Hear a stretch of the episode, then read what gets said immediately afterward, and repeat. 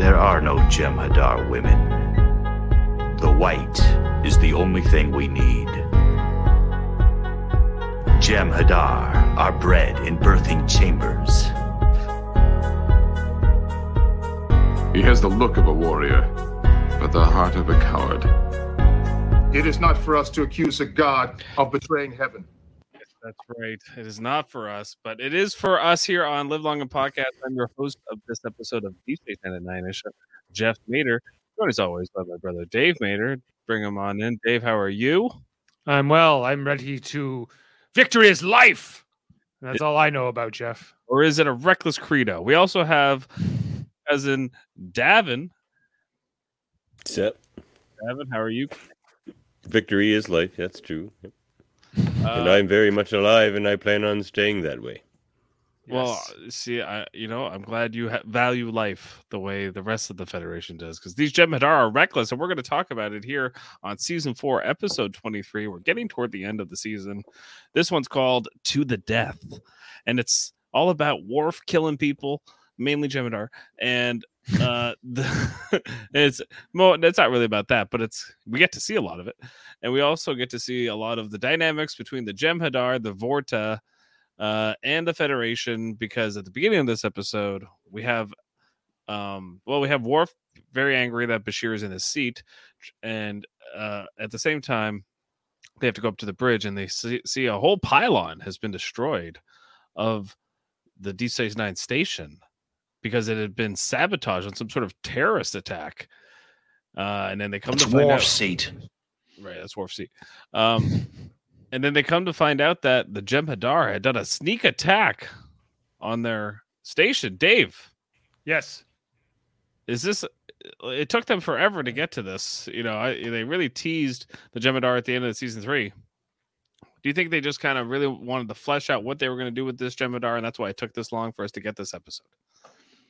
Well, I think there's a few things they had to set up um, because if anything, D Space Nine did well is kind of uh, spinning a bunch of plates simultaneously because there's the stuff with like Kai Wynn and Bajor and Shakaar and all that kind of stuff. But then you got like the Maquis storyline and Eddington and everything going on over there. And then you have the stuff with the Prophets and then you have the stuff with the Dominion War and then um like all these things uh, and then like you know the Ferengi stories. So all of these things are overlapping really well. Um, and uh, you know that the fact that Worf joined the cast this season, that you know that led to a few more episodes where they needed to focus on that. Not to mention like the whole Klingon arc that's going on with like you know, and it's all interconnected. But I think it took. I think they had to like sort a bunch of things out before they got to this. I think that they knew they wanted to get to the war more in season five, so they didn't have to build it up that much. Uh, we know that Dominion's bad, and we know that they're a threat, and uh, uh, I think that they were also maybe looking for uh, somebody to be the face of the Dominion, someone to be like the antagonist of the Dominion, and I think Weyoun shows up in this episode, and uh, you know. It, it does it really well, but uh, yeah, the big stakes here. They blow up an upper pylon, Jeff. Yeah, big stakes, and I think you're right. They're doing even in this episode. I think they're spending a lot of plates simultaneously, and doing quite well at it. Davin, uh, question for you: uh, Do you think that this whole idea that, like, yeah, the Dominion has a lot of their own internal problems, and that that gives them a lot of like real weight to their uh you know their whole species i find like most species in star trek are kind of one note and they're like uh, almost stereotypical a lot of the times what I like about the Dominion is like, even though they have that element where like victory is life and loyalty and all this stuff, at the same time, they they will turn on each other. They will like. There's this great militaristic dynamic with the Dominion that I think this episode sets up really well. What What do you think? Yeah, um, this episode really adds a lot to the Jem'Hadar. I feel like, and my two favorite Jem'Hadar characters are in this: Omet'iklan and Virak'kara. They're pretty cool. Um, but Meticlan. Omet'iklan versus Omet'iklan. Yeah, yeah This is the- this great. this actor and the guy he- who talks to Dax, Virak'kara. He's he's really funny. uh, the guy, yeah, The guy he? who's just like, "How this old guy. are you?" No, that's No, no. Toman'torax. No, the guy not who wore- him. That's the guy who gets into Yeah, it. that with guy's a Worf, dick. right? This guy. Yeah, him. He's awesome. He's the one up. He's the one who's like he was the one I was playing a lot of clips of because he's the one talking to Dax. You know, Yeah, he's hilarious. There are no he's like the funny Jem'Hadar Jem'Hadar. But see, that's another thing. So he is one of the things I really like about this episode because he shows that uh, the Jem'Hadar aren't just these one-note clones. You know, they all have very different personalities, which we've sort of seen in a couple episodes in the past. But you really get that a lot. Like he's sort of like the funny Jem'Hadar. Metaclon is like the loyal um, the loyalty Jem'Hadar guy, which they all sort of are, I guess. But then there's like the one from the prison episode. He's sort of like the uh, warrior's honor sort of Jem'Hadar, and they sort of have their different sort of personality quirks. And it, it's like you were saying about the um, the strife within the Dominion, which is interesting. But it also, when um, Virak'kara says that none of them lived to be twenty, because you sort of get the impression that in the Gamma Quadrant they've just been running things for two thousand years and they're pretty much mm-hmm. uncontested in stuff. That's at least that's the, the impression you get with some of the planets that even like the Federation runs into in the Gamma Quadrant. They're all just like, yeah, we just kind of do what they say and whatever. But that can't be the case because where are all these Jem'Hadar dying that they can't reach the age of like fifteen, even you know? So Well- they're clearly contested all the time somewhere. They're definitely contested, but uh, I think they're still the dominant force. But at the same time, I think it what this episode speaks to is what you guys kind of mentioned earlier. Is like O'Brien's like I very much intend to survive, and the Jem'Hadar will. You know, we have the whole scene where they do the uh the you know the training of setting up the device and waiting for the third Jem'Hadar. We have that whole scene, and we get the the philosophic uh philosophic difference uh, philosophic difference between uh, the Federation and the Jem'Hadar that the, the Federation is way more interested in self-preservation, and the Jem'Hadar are more way more interested in accomplishing missions, regardless of their their the value of what they think life is. They don't value it. You want us to blow the place up while we're still in it? and I think he says to him right after that, like your you, you know your value of life is cute or something to that effect. Like that's adorable. yeah, You know. right. But like I could, you could imagine like a Klingon even saying that though, right? Well, no, they they they like to live. I mean, they want to. They die, but like they to, live. but like I don't know. The Federation is a little bit more like even compared to some of the other Alpha Quadrant powers, um, a little bit more, uh, you know, concerned with preserving life. That all life matters. Like they don't have capital punishment, things like that. All the rest of them do. Um, that you know that soldiers um, in some of these societies would be more cannon fodder than in others. Like in the in, you know in, in the Federation society, every life is important. So they're going to be diametrically opposed. Do the Uh, Bajorans have capital punishment? Uh, I think I for I um, I, it. thi- not if they're applying for Federation membership. I think for if they're war criminals, they can. If they're like Cardassian war criminals, uh, they they did mention that I think in the previous episode. Right, but then once they go Federation, Mm. it might be different. Um, okay, Mm. um, yeah. So like, uh, Davin, you brought up a good thing here, or maybe it was Dave that like uh, we get the first introduction of Weyoun here. I'll take And- credit for it. Yeah, you take credit for it. Um, and so Davin Weyoun in this episode, um, This is way in four, right? Weyoun four. We never got to meet one, two, three. Yeah. but yeah. No, I wonder if they were more loyal than him, or what's I don't know. What do you make of this Weyoun? I kind of find that he's think- a lot more emotional than the rest of the Weyouns we'll get later on. a little bit more emotional. I agree, but it made me realize that he's sort of the worst of the Vorta that we see at his job. Like he's very he's fun to watch and he's got a great personality and I'm sure he's good at some things, but the most the the other ones we see always just keep it cool. But Just he does lose it sometimes. doing my and he snaps a lot. And he does that later. Like even the later Weyouns are always snapping at Damar or Dukat. Like he, he seems to be the most irritable Vorta, yet somehow he's the most trusted by at least that female founder. So it's Yeah, Da- interesting. Yeah, Dave, do, what do you make of that? Like, do you think it's just that he's only in his fourth iteration of programming and they haven't figured out how to make him the most loyal? Well, I think he's loyal. He's like devout towards the Dominion, right? And he's he's like this amazingly like complex character the way he's written, the way that Jeffrey Combs plays him. I think that they figured that this was just a one-off. I don't think they knew it. They they knew anything about the clones yet or anything, so they they weren't planning to bring him back. So he thought this was a one-off, and um and we've only met what one other Vorta at this point, Yeah, the female Vorta. the one that was like pretending in like uh, way back in season two, right? Um and so he's great because he's like so disarming. He you know you know that this guy is dangerous, but on the other hand, he always is like I I am here to serve, and I, you honor me with your presence. And he acts like such a, like a like a like a salesman, you know. What would you say? But then he'll just come out and say something if like, I "What if I offered to could make make you?" com- absolute ruler of the Federation? Right. you know? And there's a bunch of things he kind of does in this, like where like just the the right when they show up, he shows up when they beam them over to the ship. He's behind all the Jem'Hadar, and then he kind of has to like go through them all, you know, right? To and then you see like they, they're all they don't respect him, you know, they're really just right from the beginning, like there's a lot of times we'll see later where the Jem'Hadar are a lot more uh, subservient to the Vorta, but the, in this case, they they do not like him right off the bat. Uh, and I we find don't see an example where any of the Vorta are liked.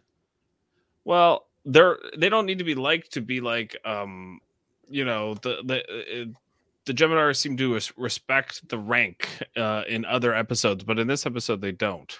That is the order of things. He is the Vorta. I am the diplomatic. Jem'Hadar, You know. So, so, so some of the Jem'Hadar are more obedient, I guess. You know, for less less uh, adversarial, less questioning of their reality or their nature or whatever else. Like they're like, no, like uh, whereas other, the the Jem'Hadar are, are a diverse species, like Davin was mentioning earlier. Like they there are some of them that are different, and which is kind of odd that the, the the founders made them that way. Um, that they're not more sort of uniform in their personality or the way they think or anything like that, but they are the way they are. And the Vorta are like this uh even more contemptuous group because they're so I don't know, they they also look at the the founders as gods, but they're more complicit. Like they're they're they're they're they're, they're basically enslaving these Jem'Hadar. And the and the Vorta are like we see that directly in like how he hands out the vials of white um, which we hadn't seen before, really. Like this is the first time we'll we'll see that, and like, you know, here's this gift, may it make you strong, blah blah blah. I've always kind of looked at like the the Vorta as like kind of like the preachers. The Jem'Hadar are the patrons. The the you know the the uh what catches all white is kind of like communion. Like I, I feel like there's something to be like a comparison to be made there that there's this religious overtone. They call them gods. There's there's all these things that I kind of start thinking about religious metaphors every time I kind of watch an episode. Davin, does that is that something that would be brought up on Locutors of Trek? Yeah, I don't think we brought that up in our religion episode, actually. That's a good point. I like that. We're going to revisit most of our topics at some point anyway, so we'll get to that. But I, like that. No. But we would talk about something like that. Dave would talk about that for 25 minutes, and I'd cut him off with the pun. um, no, I think there's a lot of um, uh, you know onion to be peeled back there uh, with that metaphor because I, I think you see a lot of those uh, indoctrinizations. You see a lot of like this is this is the way, this is the way it is. You know, we don't question it. Um, but then but others do. but others do and then you kind of get this fractioning off which also happened kind of you can kind of compare it with the catholic church and then protestant um protestantism J- Jeremy's also pointing out here that the Vorta seem to have a disdain for the Jem'Hadar, pointing out that's weird. But it seems like they all do. Like all like the three principal species of the Dominion, the founders, uh, the changelings, whatever you want to call them, the Yeah. the Vorta and the Jem'Hadar. Like they well, I guess they all love the founders, but like uh they they all seem to dislike each other. They mostly right and Uh, they're programmed which you think that the you know the changelings or the the founders would have programmed them to like each other and to be allies and to you know seems, well, seems it's even the the thing with the divvying out the white. Like, who even points it out? They're like, you like that, don't you? Like, said to Weyoun. But you can tell the Jem'Hadar don't like that whole thing where they bring him, the- they have to kind of beg for the white, you know? He's just Oh, like, yeah, they you'll wait hate it. till I'm done eating my stick or whatever he was eating. And they're just like, right but, Right. but, like, to, you can see where the animosity is coming from. They they foment it.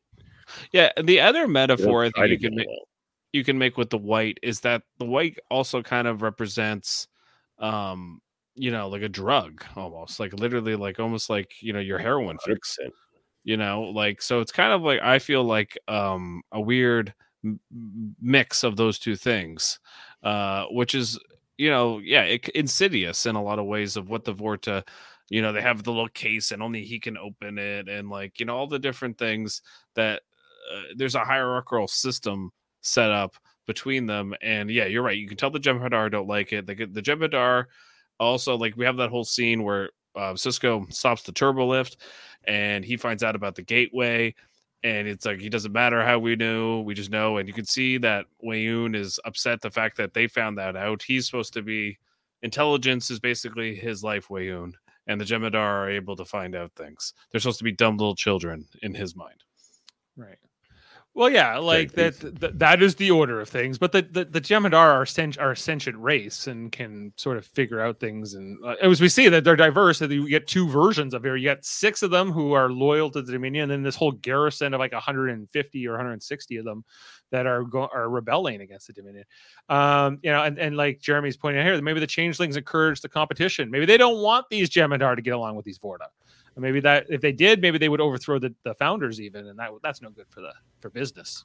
You know? yeah that there could there definitely could be some truth to that uh i think because uh the the the changelings seem to be a divide and conquer type of people like they seem like they like to kind of mm, get everyone not focused on them i think there's some truth to what you just said there dave because they like to live on a planet that's tucked away in a far reach you know far part of the galaxy that nobody can really get to and they like it that way they don't want to be found and and they, they i think you're right it's also they don't want their underlings to turn on them so there needs to be fighting amongst even it's got to be like this this conflict. So th- this is by design. With even though even if there was there was the most benevolent Vorta ever, he would not uh, have that. He would not. He would not get along with the Jem'Hadar. They don't want them to. All right, joining us, Jameel Robinson, uh, wearing his Red Death shirt. That's appropriate since we're talking about To the Death here on D6 9 at 9 ish. Jameel, how are you? I'm all right. And yourself? Uh, we're good. We're good. We're talking all about the Jem'Hadar, the Federation, and the Vorta, and what it all means, and how it relates to Deep Space Nine at Nine ish, and all the different kind of uh, themes and uh, you know ideas that are brought up in this episode. What did you take out of this episode, Jamil? Uh, this is a great episode in the sense that as we're heading for a rising conflict between the Jem'Hadar and the Federation, um, to better understand who they're facing, like this is an episode where it really does a great job in showing how scary the Jem'Hadar are, how they're like Yeah. just a force of nature, doesn't sleep, doesn't eat, don't sing songs about their victories and drink, you know? No pleasure. no pleasure just a singular focus which is just to accomplish destroy. It's it's it's an important episode i think because if the jem'hadar remain a mystery then there isn't that that sense of like impending danger of who you're facing right and you know who it is like we know what the Borg can do right? And that's always like when you see someone get assimilated, you know, like you know what's happening. When you see the Jem'Hadar turning that corner, now after this episode, you know what's going to happen. What is the point of doing battle if you cannot enjoy the fruits of your victory? And spoken like a true Klingon. Mangoes. More, right? But no Jem'Hadar would say that. The point is victory is life, and I want to be a winner and not a loser. Is life. Right. Victory is life. Um, okay. The most important thing about that is how they started. I am dead. You know, they Yeah. just, ex- you know, I am first dimension clad and I am dead. Yes. I am Uh, dead. Well, yeah, like they already kind of they, they don't value their life. That's brought up quite of but then at the same time, like the scene I kind of want to get to is the scene where uh you know, we have the whole uh moment with Toman'torax where he grabs um O'Brien's shoulder saying, "Hey buddy, like I want to go now." And he's like, "Well, I'm not finished drinking my coffee and laughing with my friends. Leave me alone." And uh, you know, then Worf all of a sudden gets up and hits Toman'torax in the face. And he says, That's enough. You're not going to touch my friend O'Brien. I've served with him for several years. He used to transport me to the surface. Uh, so I can't. Well, the- the- they, they had like the whole conflict earlier in the episode too, right, Jeff? Right, Where like right. they were getting the briefing after they agreed to work together, and and and this guy, he was like the one he was antagonizing Worf right from the second he saw him, Yeah. right? You know, he was like, "It's a Klingon." I go, I've always wanted to kill a Klingon, and uh and he and he keeps he, he's what does he say to him? He says, um, One day, the Klingon Empire will fall before the Jem'Hadar. And when that day comes and piles of Klingons lie dead at my feet, I will think of you standing here, impotent and weak, and I will laugh. All right. How much? How much did he hate Worf though? Like he got himself killed, and he knew that would happen just to pick a fight with Worf.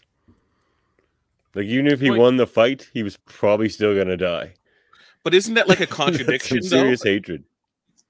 Like contradiction of like such a self-serving type of yes. like thought process, which is very unlike of what we're being told that the Jem'Hadar, you know, their focus is.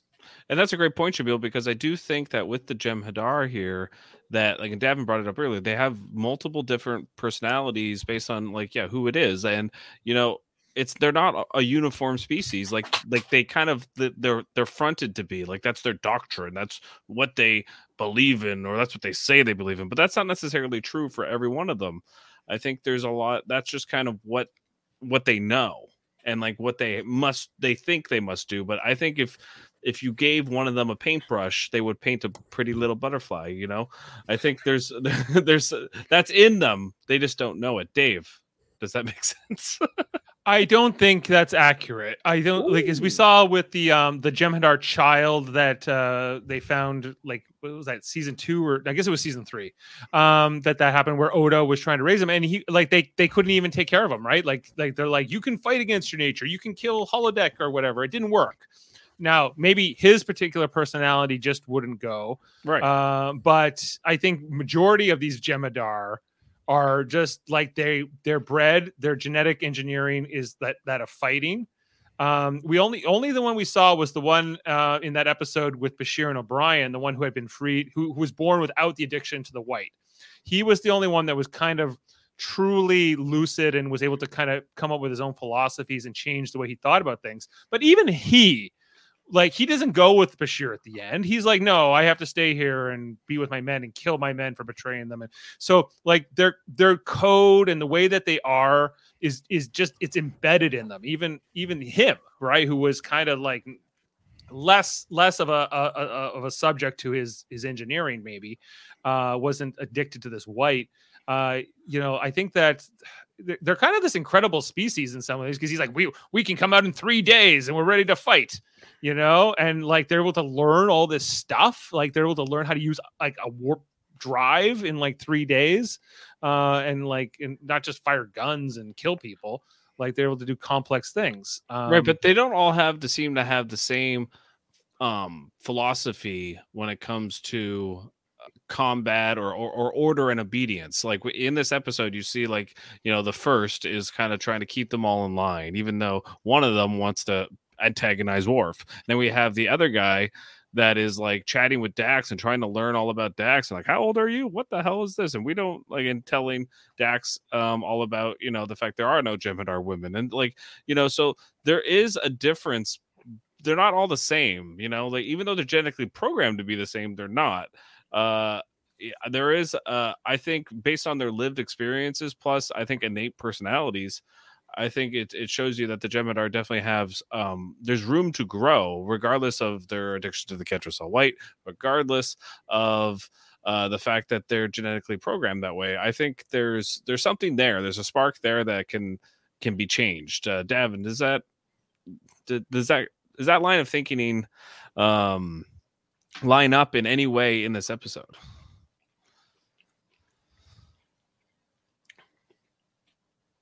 i can't hear him Yeah, Oh. muted. Are you muted? All right, Jamil. Okay. The white is the only thing we need. So yes, there's a lot of things. So I agree with Dave, and I agree with you. Yeah. like human beings, um, when you strip everyone down, there's basic instincts that we all follow in terms of, you know, our our need for food and our, our societal bonds that if we're stripped away in terms of our intelligence and our, our Yeah. schooling and stuff, we will still group together. We will still copulate and um, expand, right? In terms of our our our our unit, our group.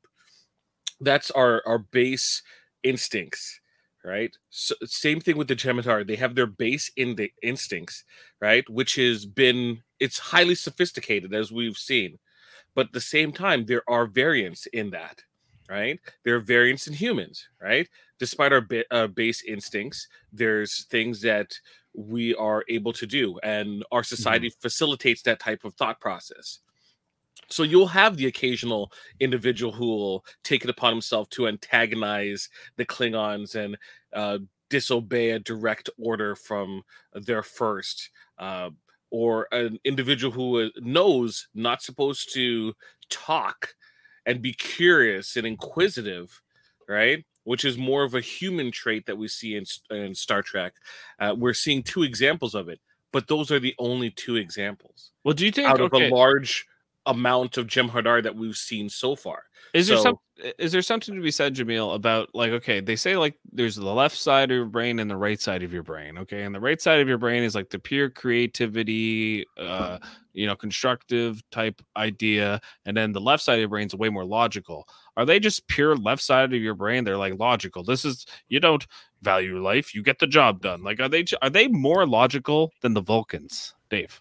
I think I'm back. Am I back? Okay, Davin, are they are the Jem'Hadar more v- more logical than the Vulcans?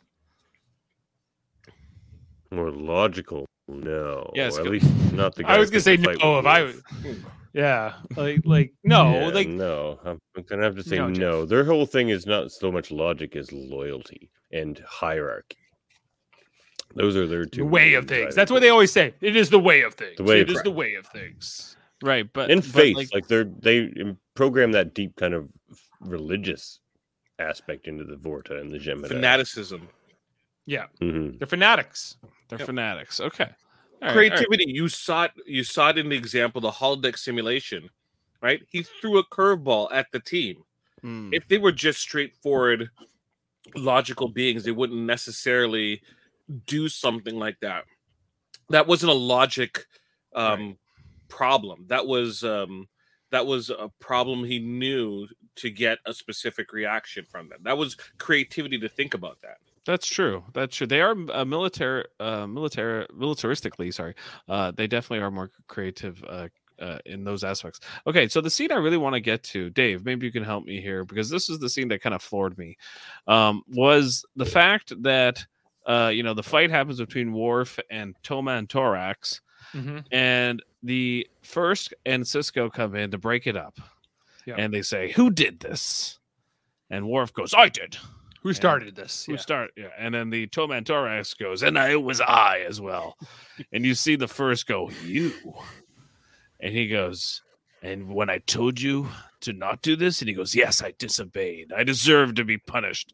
And then we get the old walk up behind, snap of the neck, and everything from that moment on. What just watching the reactions Everyone just walks out of the room. Nobody cares. Sisko just watches it happen. He, you can see it on his face that he's pained, but he's like, I'm not going to stop this or get mad about that. I don't know. Everything about the situation was so not Starfleet, and yet it was like allowed to occur. What? So so I guess what are you struggling with? The fact that he wasn't arrested for murder? Yes, Dave. How in any other instance, how is this allowed on a star?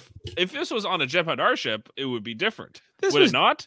Well, it's a joint operation, and like, and I think that Sisko, for whatever reason, is choosing to respect the fact that you know uh, he's uh, in charge of the discipline of his own men. He's respecting murder. Mhm. He's Are you- are you- respecting. Are you saying diplomatic immunity? I know. I uh, It's cultural. well, It's a cultural murder. It's like when when Yeah. When Worf tried to kill Kurn. Yeah. Ooh. I well, I think it's a little bit like I think it's a bit of this. I think Sisko's looking at this as a bit of a diplomatic affair too, right? And you know, way to maybe to try to establish some kind of diplomatic ties with the Dominion.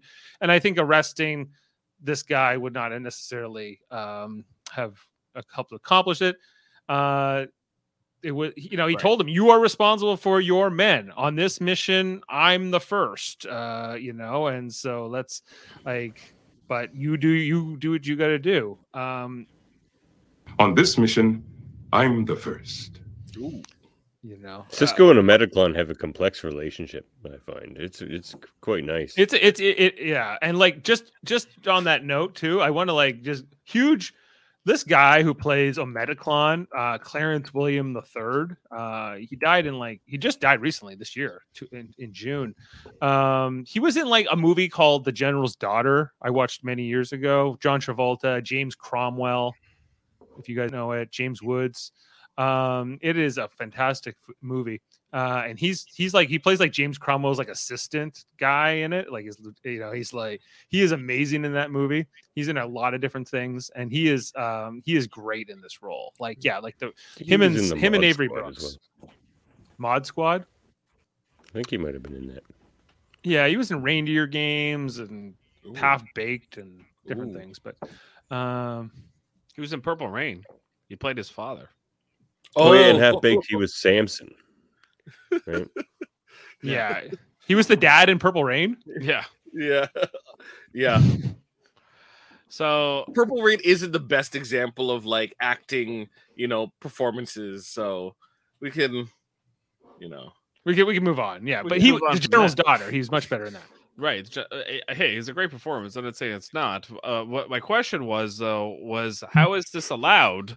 If this was any other species at any other point, this would not be condoned. If this was on a Picard ship, I don't think if the Klingon snapped a neck right in front of him to discipline somebody, like Gowron went up behind Martok and snapped his neck, I don't think Picard would be okay with that. He was disgusted that he didn't kill Worf. he's Like, not um, Picard.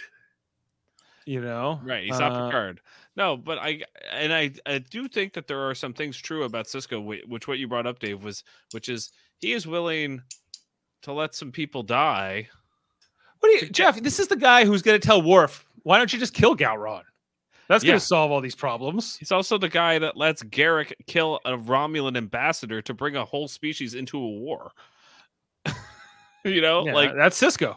that's Sisko. He's you He's know a whole. He's so holy. he's very religious. You would think by the way that uh, we're describing him that he would be fine with being a part of Section 31. Yeah, yeah. absolutely. No, he's he gets a. But- people think he's a bit more crazy than he actually is. He's he's he's a he's a he's all about Practical. the uniform. He's, a, He's but he's all a about the- practical person. Yeah, he's just practical and and agile. Yeah. You betrayed your uniform! In his strategy and morality and things. He just Right. Is there something to be needs said done. that what that clip you just played, Dave, um, you betrayed your uniform is going through his head because when we last left D Space Nine last week, mm-hmm. Eddington had just betrayed Sisko. Yes. Is this you did, no? They never bring it up in this episode, and it's like which I kind of wish they did at one point. But is something going through Sisko's head where he's like, you know what? I got bigger things in my brain than having to arrest these Jem'Hadar right now. We have a mission to do, and there's a gateway to blow up, and you know we got things to do. There's only six Jem'Hadar to start here. The one that looked like he wanted to kill Worf, he kind of takes out. So I think that Sisko's okay with this guy killing him. You know, I think he is too. But okay, so the conversation they have is though really, really fascinating. Like, like yeah, you're right. He gets mad at him for not killing Worf, and then Sisko says a great thing where he's like, "If I had killed Worf, my my entire crew would not respect me or follow me, and I wouldn't blame them." And you Dead know, man can't learn from his mistakes. Yeah, and he says you are weak. Uh, you should die in his place, you know. And he's like, "I will kill you when this mission's over." Uh, you know, nice seeing you. Good day, sir. You know, um, and I, I don't know everything. Like just the fact that everyone leaves the room, and then Sisko's left there with the dead Jem'Hadar on the on the ground, and he's just like, "Okay, somebody clean this up." You know, there's just so many things about this, Jameel. D- Sisko's the only one left, so who is he telling? He's, he's Yeah. I just want to point out something too here, Jeff, that Bashir's not on this mission. no, Yeah. He's the moral conscious. Like a lot of the people Yes. who would be the moral conscious, they're not here. Kira. Kira's not here. Uh, Bashir's not here. Even like Quark. Kira's cutthroat too, though. Like she's not the best moral conscious. She can be if No, it's about but- Cardassian. She is, yes. but with Kira, she would figure that, especially with the amount of people that died just recently with this uh, thing, she would be like, "I don't trust the Jem'Hadar at all. We could Yeah, do this on our own." I think you're right there. I think this there is a deliberate decision here to take Bashir out of this episode because there is absolutely no way that Bashir would condone what happened here on the in 10 forward. And at the same time, like the episode two, when, when we talked about it a lot on this on this podcast, when um Sisko fires the quantum torpedoes to poison the planet, did was Bashir on that mission? I don't think he was. See, I think he strategically chooses to leave Bashir off of these missions because he knows there's going to be some so, some questionable decisions that need to be made. They're heading to the airlock, and it's like, "Hey, buddy." I need you to do me a favor. Can you like go back and grab some medical supplies? We'll wait for you, I promise. Dude, I'm sorry, man. We couldn't wait. We had to go, but we'll get you next mission. All right? Cool. First in my class in pediatric medicine. Yeah, he was first in his Give me some of that biomimetic gel. Yes. Yeah, it is uh, highly dangerous, especially in large quantities. Um, I'll be making a protest. So how long will that take you? Perfect. Perfect. perfect. go make your Eric little will have What a killed that- that What a master laugh. by the time you do your little protest, Bashir. Uh, uh, yeah, so great. Um, okay, let's talk a little bit about the Odo of it all in this episode. Odo is confronted with the fact that these people Hmm. think he's a god, and he's like, "I know I'm not, and you guys are crazy people." I'm no Um, god, and neither are the founders. The sooner you realize that, the better off you'll be, he says. Well, uh, that just tells you you do not want Odo in a Ghostbusters movie. Right? I'm just saying. Who are you going to call?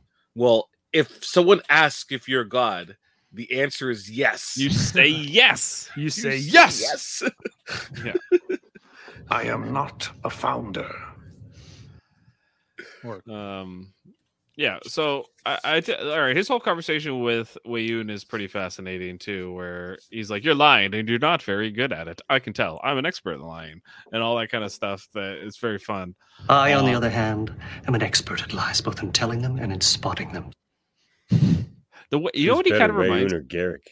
Weyoun kind of reminds me of like like Ben Shapiro, like where, where he has that like way of like quickly speaking, and but like like he, he goes slow and then real fast and then slow. Whereas Ben Shapiro just goes real fast all the time, but The scenes do get dramatically drier in his presence. He does too. he does find ways to kind of dry up any type of moisture there Yeah. can be in his vicinity. if there's no fun to be had, you know, only uh, from his perspective. Uh, yeah, it's very similar. Um, but it's pretty much all I Shout have out to the Iconians. I like the Yes. Iconians and their gateways. All right, let's talk a little bit about the gateway. Okay, so this gateway's in the Gamma Quadrant. It looks like it, you know, there was a gateway to. Is that Paris? Yeah, that's Paris. Um, if you remember, Jeff, in the original episode, uh, in the Next Generation episode, which Worf references in this episode, uh, where they found that Iconian Gateway, and there was that was that standoff with the Romulans in that episode. Um, that one of the places that that Iconian Gateway was showing was the City Hall of Toronto. Um, we didn't see that pop up here, but you know, imagine the Jem'Hadar at uh, at uh, Nathan Phillips Square. Um, do you think and they would skate around? Uh, they, I think they would. They get. They have those blades. They could strap them to their feet and they Strap could them skate. around, yeah, Yeah. and, like you know, hold hands and Yeah, Figure know. skating is life. If they saw a hockey game and a few body checks, they'd jump on the ice. Yeah, they're like this. Hockey is is great. Victory is life. Yeah, yeah. They all cheer when someone wins. I like can get. I can get into this. But they're like, The wait, humans carry you're- their blades on their feet. They're using them. They have the blades of their feet, but they're not using it to to finish off their opponents. Yes. That- Yeah. yeah, is like the Iconians, though.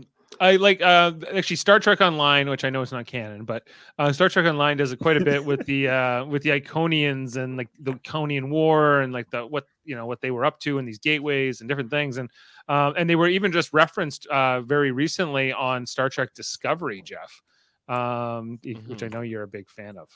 Um, where's, Well, where's- I was, and we talked about this uh, a little bit after our debate nine last night, and we went through all the reasons we're, you know, well, I'm especially not a fan of DC's, um, no, uh, Star Trek Discovery after about you know episode eight of season one. right, Um, but they uh just The Metrons, the Nassim, the surviving members of the Iconian Empire. So, according to Admiral Vance, there are some survivors of the Iconian Empire by the 31st century. See, that's an exciting storyline, but I do not have faith uh, in Discovery to tell that story. I don't think that they're going to. I think they just referenced it, like something. There's I don't something think there. they will either. There's nothing there, I don't think.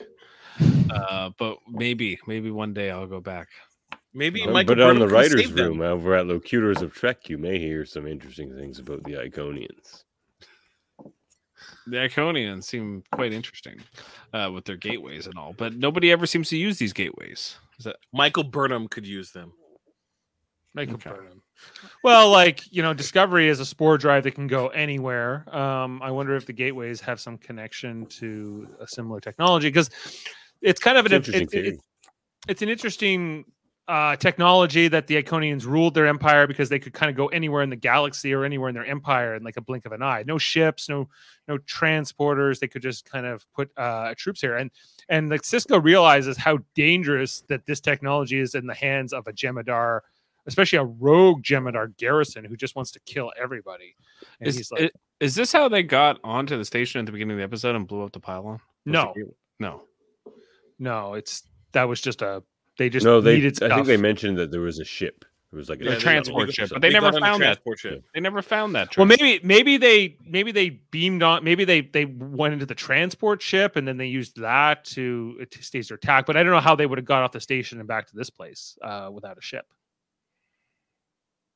yeah. Couldn't they leave the doorway open and then come back the other way?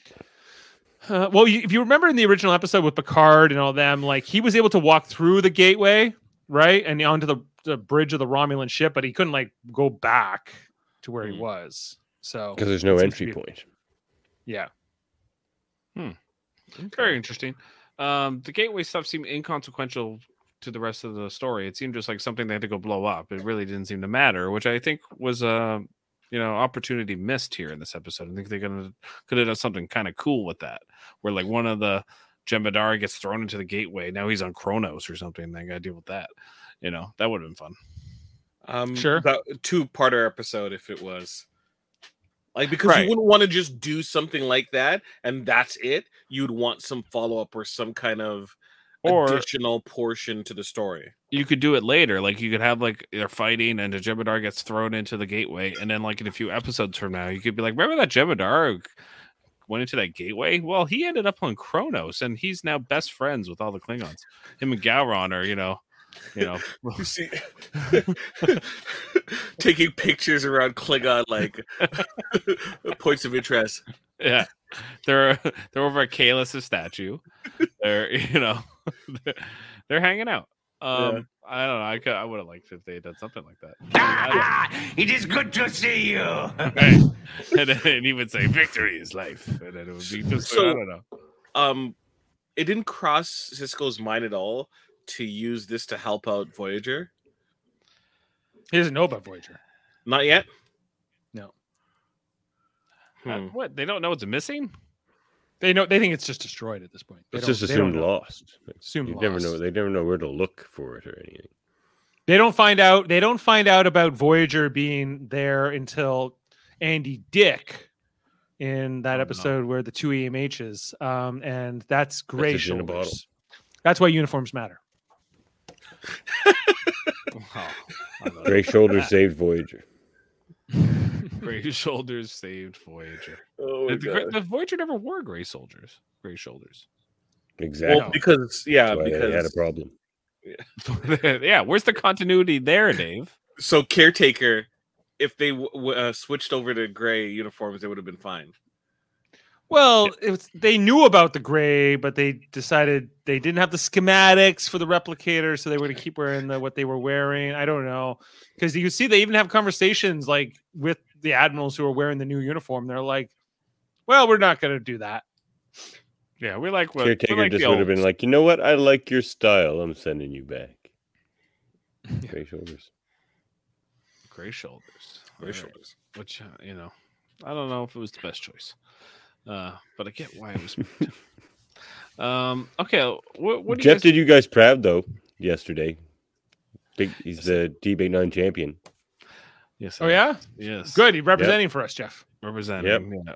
Eh, eh, eh, You know what? I, I made two a, other podcasts. I made a great argument for why Sisko should be mad at Picard for his wife being killed. Yeah, they made me go against Sisko. I wasn't happy about it, but I'm glad I lost.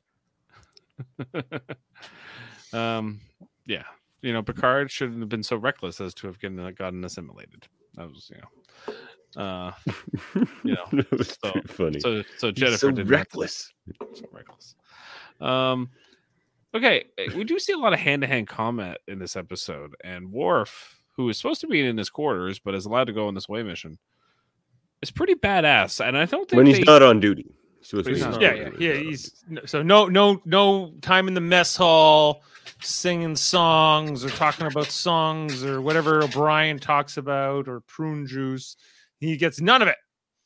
He gets he's uh, like even that one part where Worf comes to warn him. He's like, "I heard that guy wants to kill you," and he's like, "I told you to go to your quarters." And he's like, "Well, if you die, I will avenge you." He's like, "Great, but how did you how did you find out?" And he's like, "You told Dax." You told Commander Dax. Well, That's biggest my gossip. favorite part of that scene is though. It's just like because Worf sometimes gets overwhelmed by like a Klingon thought every now and then. So he's like done talking to Sisko and he just goes because he has like a Klingon thought, and then he has to tell Sisko. He's just like, "But if he does kill you, rest assured he will not live to boast about it." yes. But he's super serious because that's the Uh, Klingon thing he thought about, and he's just like, "Actually, I should say this. This is important." I love how this, I love how this guy just goes. That's very reassuring. yeah, yeah. He's like, I'll still be dead, but great, you Yeah. know. Uh, Thank you. Klingons do not surrender. uh, it could have yeah. could have been an email though. Could have been an email. I think Worf Worf is great in this episode. I think this is where where Worf as the character is going. This is why I came to Deep Space Nine for missions like this. you know, yeah. like where uh, especially when they get down there and there's like the um the gateway prevents any phasers from working, so it's all it's all swords and whatever. And he's just like perfect. You Yeah. know, he even takes off the baldric. He just um he's so he can be a little bit faster. Yeah, no, he he like they they really like if they had done this today, he would have been even more impressive than he is. He's very impressive, but like everyone else is like holding their own and stuff. Where and, and but and he it's just he's fun to watch because he just like he's carrying people at the same time. Well, he wears Odo. necks. He wears Odo as a backpack, literally, um, for a big part of this. And then he throws the. He's like, "That's enough wearing the backpack," and he throws the backpack, and it turns into Odo. And then he just swats three Jem'Hadar with his tentacles or whatever. And he's like, "Hmm, hmm, hmm, "That's how Odo does it," you know. And you're like, Wouldn't "Wouldn't there you be- could have more?" Wouldn't there be like a, a Gimli and um um you know bow and arrow dude from Lord of the Rings where they start counting how many Jem'Hadar they kill? Yeah, like I. Where are it's their kinda neck crazy bones? to me that that how uh because what there's like maybe 10 15 starfleet officers and only five Jem'Hadar right um so it's like 20 against 150 here in this whole battle Wonderful odds. You know, it's funny how you guys mentioned how like they just sort of like conveniently leave Bashir out of things. That's the way I felt about Odo in this episode. It's just like because whenever they don't really have the CGI budget to do anything with him, they just make him a backpack or something. And like, but it's just like he could have been really helpful this whole time if he wasn't he- a backpack. And why did he need to be a backpack? you could just be like Jem'Hadar i am a god Yeah, You know, Hey, Pretty much. Well, actually, they're rebelling against the founders. So right? They, they do bring that up. Like, why don't you just get the founders to Oh. give them a talking to? And they said that won't work. But he's Uh, in a fight. He's good in a fight. yeah, but he's also Plan B. Let's say people get killed, he can, you know, you know, you know, sneak and like, you know, infiltrate and destroy. some some guy named Ramirez did get killed, and Cisco looked upset. Yeah, about Ramirez. about two seconds, or Ramirez. Ramirez. Yeah, they seem to thinking- have, they seem to have a lot of Spanish guys that are expendable. You know, they have Martinez, they have Ramirez, Poor Muniz. yeah, Muniz. yeah. Um, yeah. All the Latino and you could tell it's almost like the show was shot in California. Uh, Almost. they're like, we need a transfer from D Space Nine right now. it ain't looking good. We just lost another one for the club. The new red shirts. Yeah. um, yeah, because because I think what's interesting here is like in the conversation that happens earlier in engineering and right into this fight, um, that like Riker wouldn't have let Picard go on this mission, right? But Worf's like, I think you should stay on the ship, and he's like, you don't expect I'm going to do it. He's like, nope, I don't. I just have to say it because that's my job, you know. Um, Mm, and I think and it so- was like they're gonna go on a cool mission where they're gonna kill some people, and I want to be there, so I gotta tell Sisko. Like you're right. Like he wants to hear. David has a great. Sisko's a uh, leader of men. He leads from the front. he has a great observation of Worf where he's like, yeah, he has these Klingon thoughts, and you're right. He does. He looks like off to the side, and he goes, hmm. Like I, I think you're right. Like that's like an ob- like a, a deliberate choice by Michael Dorn to be like, Such a good what would facial actor. Klingon Worf think about this? And, uh, you know, like and be confused whether or not the human will understand what he's gonna say. You know, So, so Jeff, are you saying that there is like a Klingon angel on one side of his Yes. shoulder and a human Yes. angel on the other? that is right. Precisely. That's a good analogy. Okay. They should imagine they did a scene. I like, am not only a Klingon warrior. Just I'm a on lower Starfleet decks, officer. maybe. Yeah. or Dex could do it. They could get away with it for sure.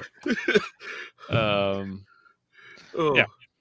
They should just like literally like the writers' room should just be right here, honestly, because there's just so much wonderful content that we're providing to them.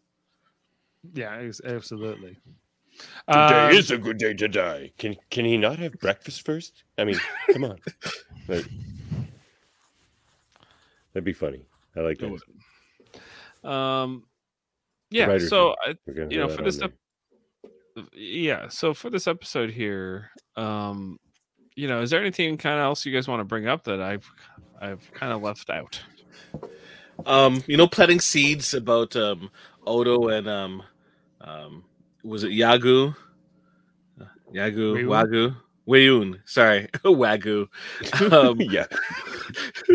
um, you know, where we get further emphasis on yes, Odo feels a particular duty to the Bajorans, and you know he has his he, he loves his life in the in the sense of he does not want to disrupt it, but at the same time there is a longing that's there deep down that he's not necessarily acknowledging that he still wants to be a part with the uh, the founders.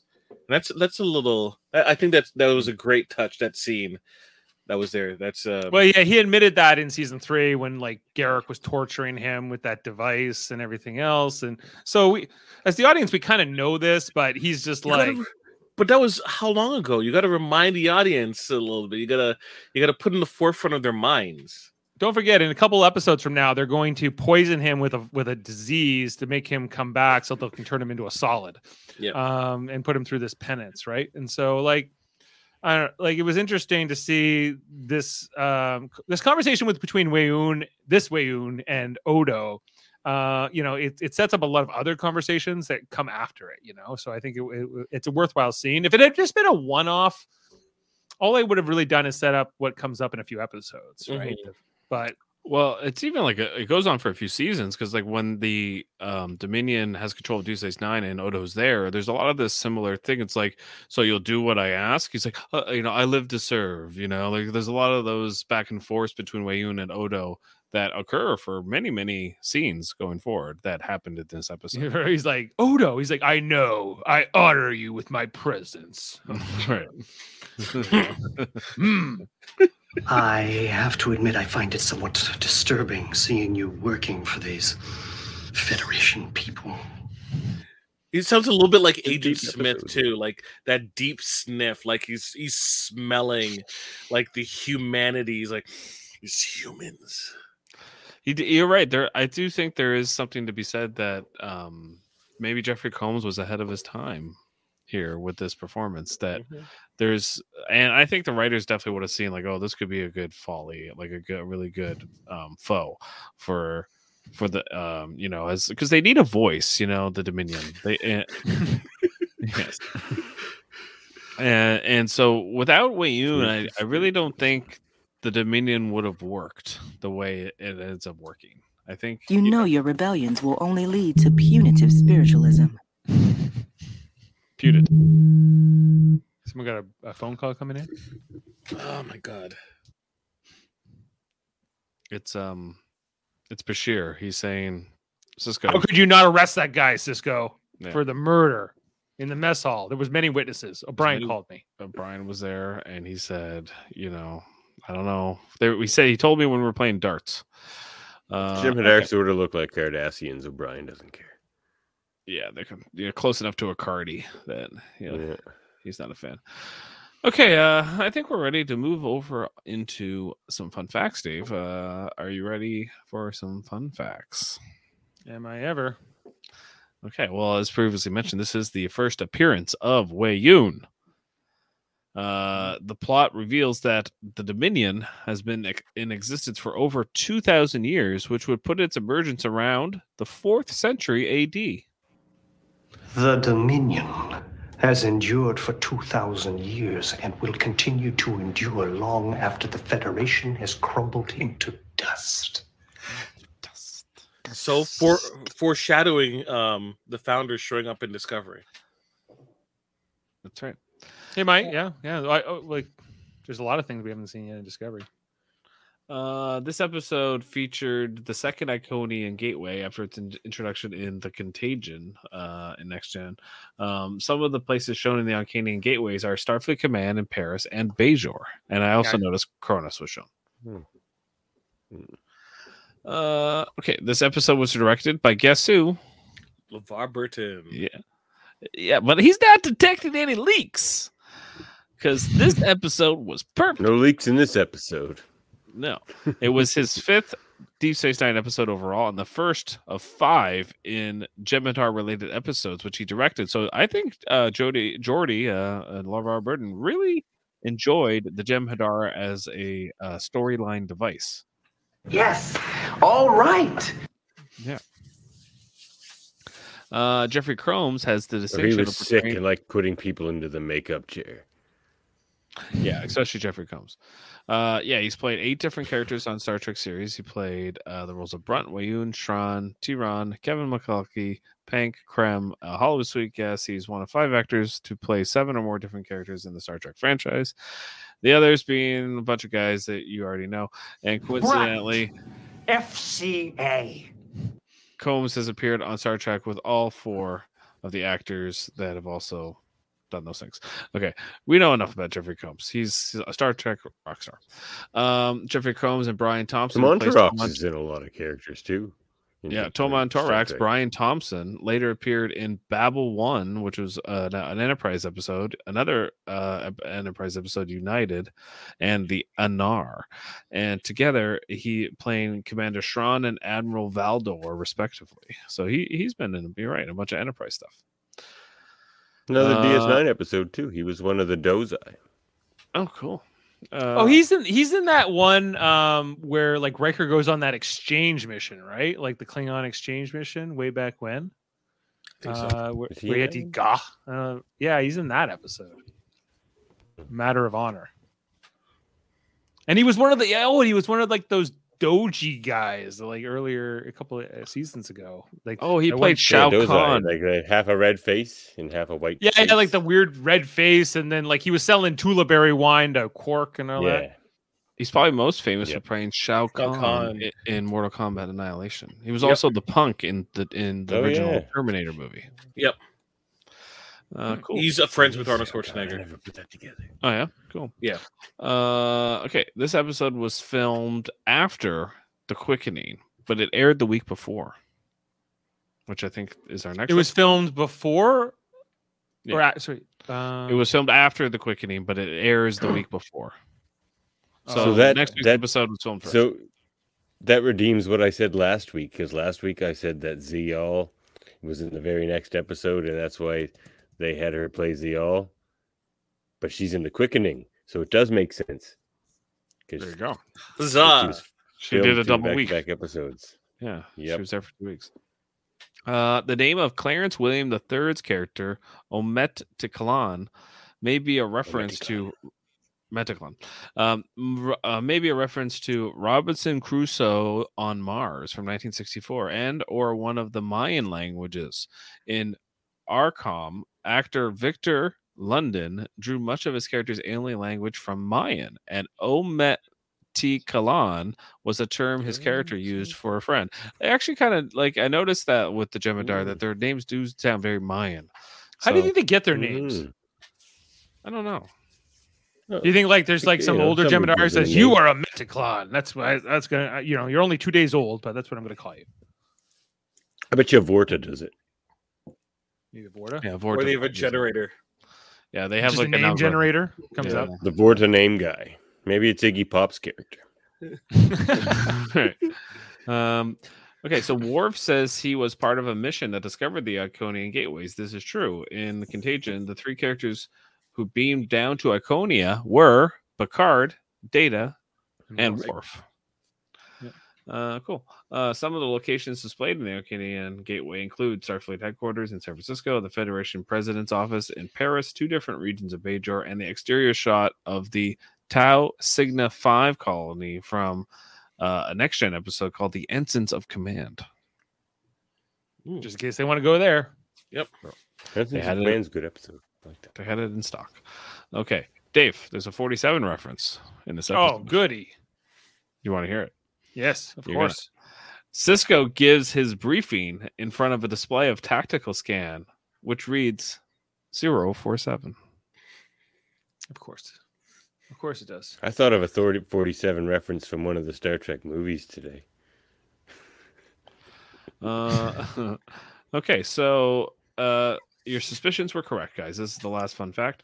Weyoun was originally written to be a one shot character and is killed accordingly, but then the writers were so impressed with his performance that they made the character a recurring villain, deciding that the Vorta are now clones and can be replaced when killed. It's the beauty when hmm. you're inventing a brand new species, you can invent whatever you want about them as you go. That's yep, that's the beauty of Star Trek, and the canon holds true. All right. That's it. Oh, that's it. He said his last one. All right, that's it. All right, let's go over to the ratings uh, and let's rate this episode to the death. Jeff, Um, like a an eight point four. okay. Uh, I'm going nine point seven. Jeez, that's high. It's good. Um, I'll give it an eight point six. So Kevin are under the weather tonight. Not with us. I'll Gavin? give it an 8.5. Oh, Right in between. Commander. All right, so that averages at an 8.8, Jeff. So uh, um, we liked it a little bit better than last week. No, Well, until Kevin Nash the, you know. yeah, they'll knock it. They'll knock it down. Well, Kevin will br- bruise it up. He, he loves this episode. So uh, pretty good, I'd say. Um, and then we got the quickening next week, right, Jeff? Yeah, the quickening, which uh not to be confused with the reckoning. You don't want to confuse it with that episode. The quickening is about Bashir trying to help out a planet in the grips of a Dominion engineered plague that guarantees a painful death, and directed by Rene Auberjonois. And not to be confused with the quickening, which is referenced in Highlander, the series. Or Highlander 2, There can Is be it- more than one. The Quickening. They reference the quickening in, in well, they referenced it in the first one actually too. Well, the, the name of the movie is called Highlander 2, The Quickening. But that movie's terrible. It is And terrible, but I'm saying it's in the title. I'm like, yeah, I feel like a franchise whose like motto is there can be only one should never get sequels. Fair enough. Yeah, that's probably that's probably. Uh, they should not have made more than one. Uh, actually, well, I like the series. I like the Yeah. series in the first movie, and I like Hmm. Endgame, and that's about it. Yeah.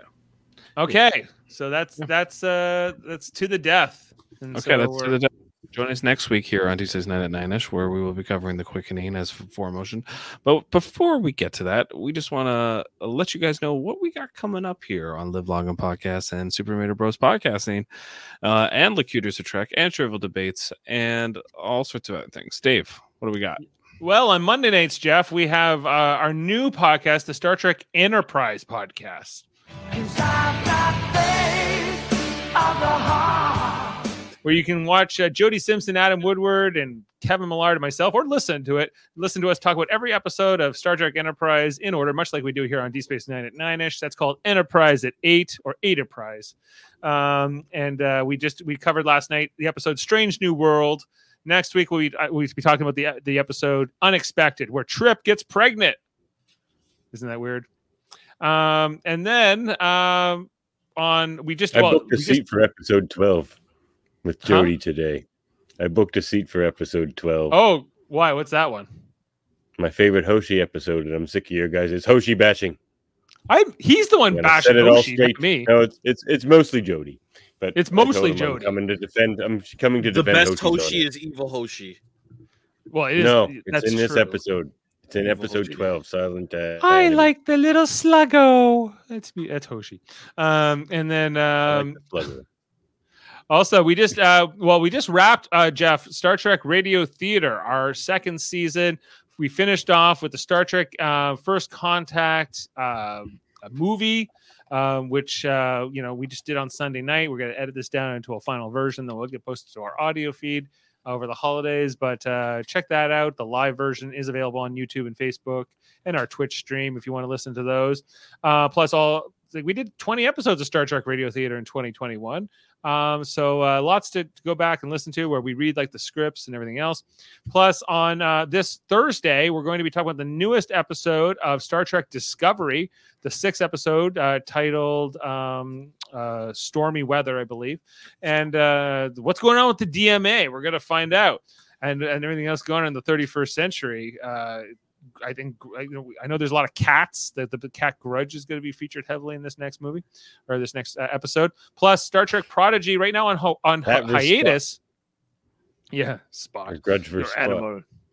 Uh, it's a different cat though. It's a bigger cat. Uh, so Star Trek Enter- uh, Star Trek Prodigy. Uh, we've been covering that whole first season. Davin Skelhorn, uh, who's here with us tonight, as well as Jessica Chan. Uh, we covered the first four or five episodes. We're gonna be coming back in January when that show picks up again. Um, but right now it's on hiatus. So check out if you haven't seen Discovery yet and you want to hear what some people thought about it. Check it out. Watch our podcast or listen. to Catching up is not that uh, not a long road. It's not a Do long we know road. when in January that's coming back? I think it's it's pretty early. I think it's like January 6th. Uh, Oh, right so on. it's coming up Couple soon. weeks. And then Star Trek Lower Decks. We covered that whole second season. Uh, you know, I did that with Jeff and Jameel and uh, and some others and, and Davin as well. He was there too. Um, and so lots going on in the Star Trek Live Long and podcast feeds.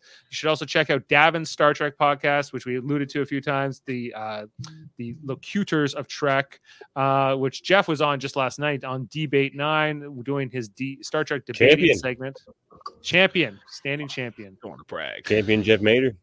Yeah, you should also check out Davin's other podcast, X Rated, which he does on Thursdays, where he covers the X Men the animated series. Um, Except for this and- week, Christmas break. Except for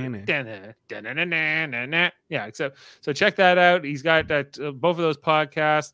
We um we also have Super Mater Brothers podcasting. That's our channel where we talk about things not related to Star Trek, uh, movies and TVs primarily. We just talked about Spider Man No Way Home for uh, many hours. We talked about that was about a three hour podcast just reacting to that film. Jeff, have you seen that yet? I have not. We're gonna go see it tomorrow. I think. You see it tomorrow. But I- what I would like to do, Dave, if you ever, if any of you guys get a chance to around to watching The Shrink Next Door, I would be very interested in covering that show. Is that the one with Will Who's Ferrell? Will Ferrell and Paul Rudd. Yeah. Uh, Jane is out on that show for some reason. I don't know why. Did she listen Uh, to the podcast? I don't know. There's a podcast too.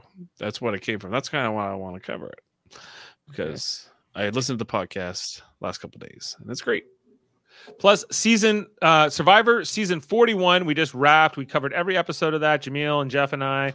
Uh, Daryl Clark was in a couple episodes too. You should check out that. We talked about Big Brother this year. We talked about all the different Marvel properties. We talked about the Serpent.